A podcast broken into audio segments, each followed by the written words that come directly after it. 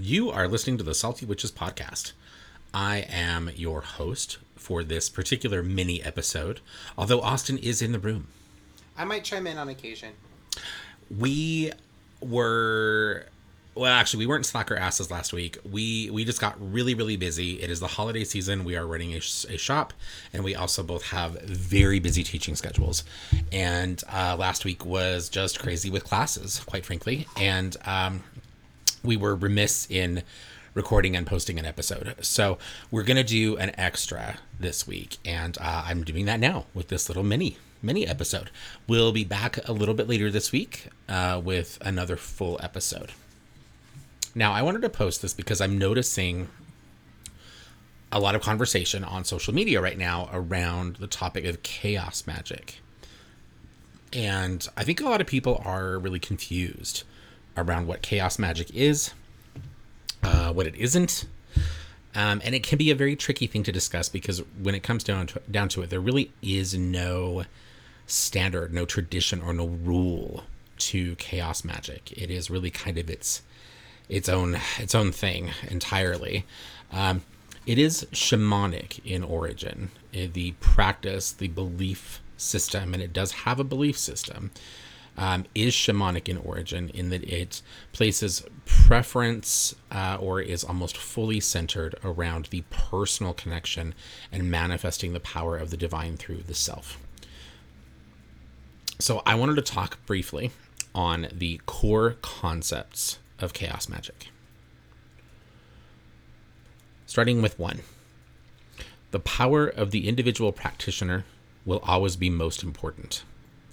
There is no God more powerful than your own mind, because we can only perceive spirits and gods through the faculties of our minds. This practice is not meant to be atheistic. Chaos magic is not atheistic but gods and other spirits are seen more as channels of power and psychological constructs that serve to mirror our experiences of life. Many people uh, like to describe this, uh, particularly the chaos magicians' connections to spirit and deity uh, within the realm of Jungian archetype, and um, and that is also appropriate. The second concept or core concept of chaos magic that humanity is corporeal manifestation of the divine. We do not need to ascend or alter our consciousness past the point of living our best lives, because living our best lives is the true purpose of our existence. That one's pretty straightforward, I think. The third core concept prior belief that would limit one's magical practice should be destroyed again and again. In chaos magic, belief is less an attitude and more of a tool. If your belief is bound to a particular dogma, you will struggle to be an effective chaos practitioner. Fourth core concept human thought and action, much like belief, are tools to manipulate reality through our perception of it. What we believe dictates our experience of life. If you believe you are a millionaire, your perception and magical work will alter the world around you to attract greater prosperity. Does this mean that you will become a millionaire? Probably not. But all things are possible in the eyes of a chaos magician. The element of chaos that underlines all things will ultimately decide the full manifestation of any working. But chaos as a sentient energy form will usually work somewhat within the parameters of the chaos magician's intent and perception. Now, we've spoken on the topic of chaos in past episodes, and again, just to kind of recap that information, chaos is uh, not what I think most people commonly think. Chaos in the mind of a chaos magician, in the mind of most traditional witches, and uh, in, in many other alternative spiritual practices. Chaos is the prime source, the the first consciousness the potential, the, the vast potential of all that is. Fifth concept chaos is a driving factor in all that is, as I was just saying. And because of this, there is no true universal order or one identifiable reality. To be an effective chaos practitioner, you must be able to reconcile the idea that everything is nothing and nothing is everything. Sixth core concept there is only individual truth because all that is must conform to the constraints of individual perception. This is one of the meanings that we often see, or one of the um, how to word this. This is one of the reasons why in chaos magic, if you do a little bit of digging and reading into different um, you know books around the topic, um, very often you will see the axiom that nothing is true and everything is permitted, and there is a lot of confusion again around what exactly this this thing this means, um, and there are many different interpretations. And for the purpose of the ideology, the philosophy of chaos magic, um, all of those interpretations are true. But again, nothing is true, everything is permitted. This includes your belief in yourself, and you are just as much a construct of perception as the world around you.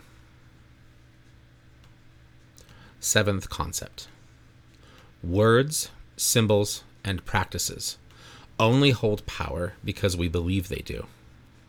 We know this to be true because we see this in our own interaction with language, signs, and ritual. We cannot understand or feel the power of these things without learning about them and understanding them first. A chaos magician's perception and understanding of these things often needs to defy that of the community in which they live. Eighth core concept establishment and false systems of order imposed by humanitarian authority must be broken down. These mechanisms of society serve no purpose unless they serve what the chaos magician needs in the moment. They work by enforcing false perceptions, continuous roles, and structure which can hinder the powers that we need for magic. Ninth concept there are no rules that can't be broken because rules are always arbitrary. This does not mean rules don't exist at all. We follow many rules because we feel they are correct morally and help us to fit into our larger community as much as we choose to. Most chaos magicians will need to cultivate a sense of lawlessness or rebelliousness. Chaos magic as practice is very anti authoritarian, it's very anti fascist. And um, yeah, I would almost say anarchic in nature. But uh, but again, that would be a very personal kind of a thing to uh, to or, or structure for practice and belief. But again, we need to do what we can to cultivate a sense of lawlessness and anti authoritarian kinds of sensibilities if, you know, even if we want to adhere to rules and laws in our magical work. It's very much a choice. Tenth concept there are no set or standard ritual or spell practices because every moment and situation will call for a unique approach. To try to work every spell the same way again and again runs counter to the spirit of chaos magic. It also isn't possible because circumstances are always changing. You, as a magical practitioner, are always changing. 11th core concept Belief is also always changing because it is a tool, not an attitude or quality of behaving. What you needed to believe yesterday will and should be different today, at least in the practice of ritual and spell. Twelfth concept. The subconscious mind is a personal connection to the collective unconsciousness, and chaos is a primal, intelligent power source. This concept is one of the few that I think really once again speaks to the shamanic origin of chaos magic. 13th core concept UPG or un- unverified personal gnosis, excuse me, unverified personal gnosis is the way of things. While many other traditions advise against basing your magical practice on UPG alone, chaos magic actually encourages this. Your direct connection to whatever you are doing as a part of your magical work is always going to be most important. This is another one of the reasons that chaos magic is not always going to be the best for people with serious mental health issues. This is also the main reason that chaos magicians tend to be the red-headed stepchildren of the magical community. They don't always play well with others, and many other types of practitioners will struggle to agree and trust the belief and approach of the chaos magician. Now, some interesting things to discuss around some of these core concepts, because again, depending on who you speak to, different chaos magicians will give you different explanations, different structures, different philosophies for a lot of this information. And the thing is, within the practice or within the, the belief, if you want to call it such, of chaos magic, all of those are applicable. Uh, but there are a couple of other things that I do want to address quickly here. Um, even though we see chaos and you know uh, things around like you know unverified personal gnosis, uh, direct divine shamanic kind of connection between chaos magician and whatever higher power they may choose to believe in right? Um, we see a lot of these things. We talk a lot about you know um, even just a few moments ago I, I spoke a bit about being anti-authoritarian you know being a bit of a rebel you know um, and really doing what you can to embody and um, embrace the higher spiritual meaning of chaos.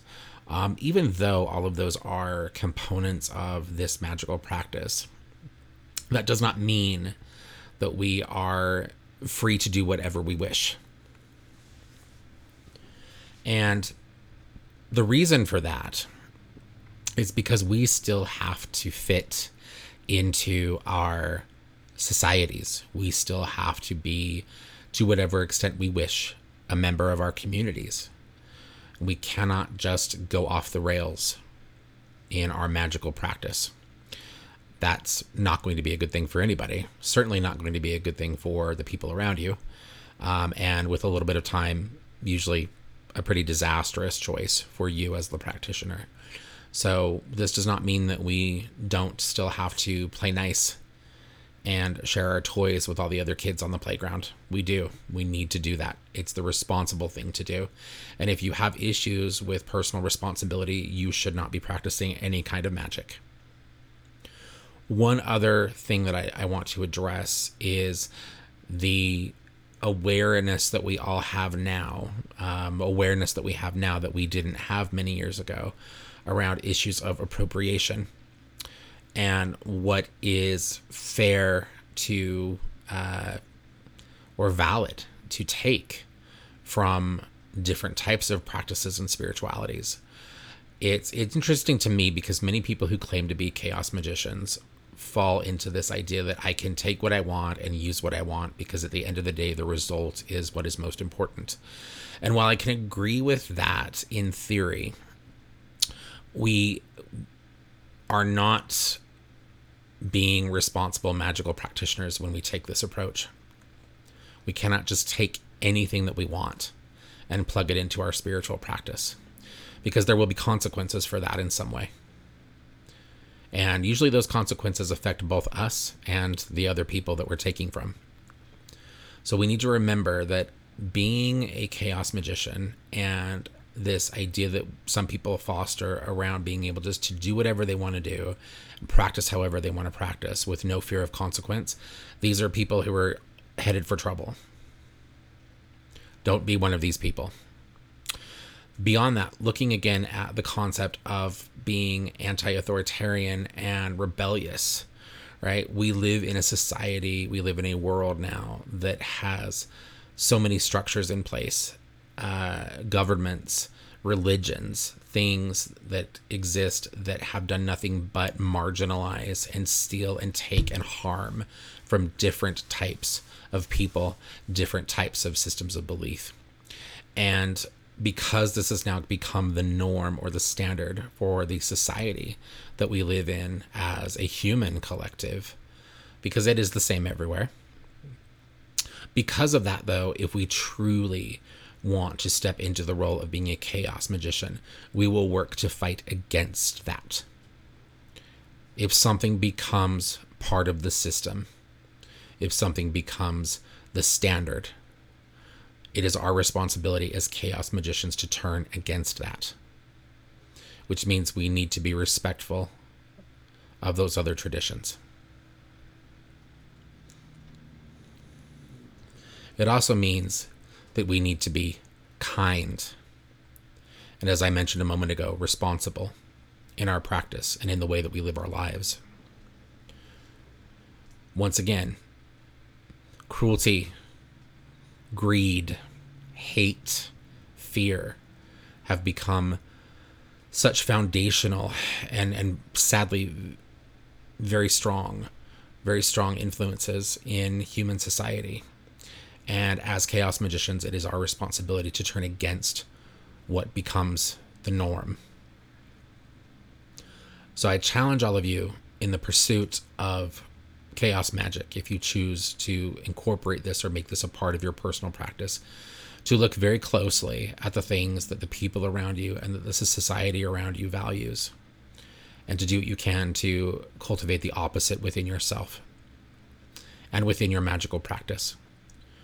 Be kind, be generous, be respectful, care,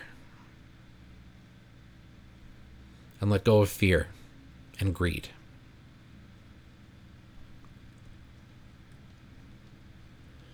Hopefully, this information will help some of you who have been curious, are curious around chaos magic. Hopefully, some of this information will help you figure out a little bit more around what this is and how this may potentially fit into your personal practice. Um, we may discuss chaos magic a bit more at some point on the podcast, but for now, I'm going to go ahead and sign off. This is a the first of a what I hope will be a few more anyway, mini episodes for us. And as I said at the beginning of this one, we will be back a bit later this week with another full episode. Thank you so much. Have a good day.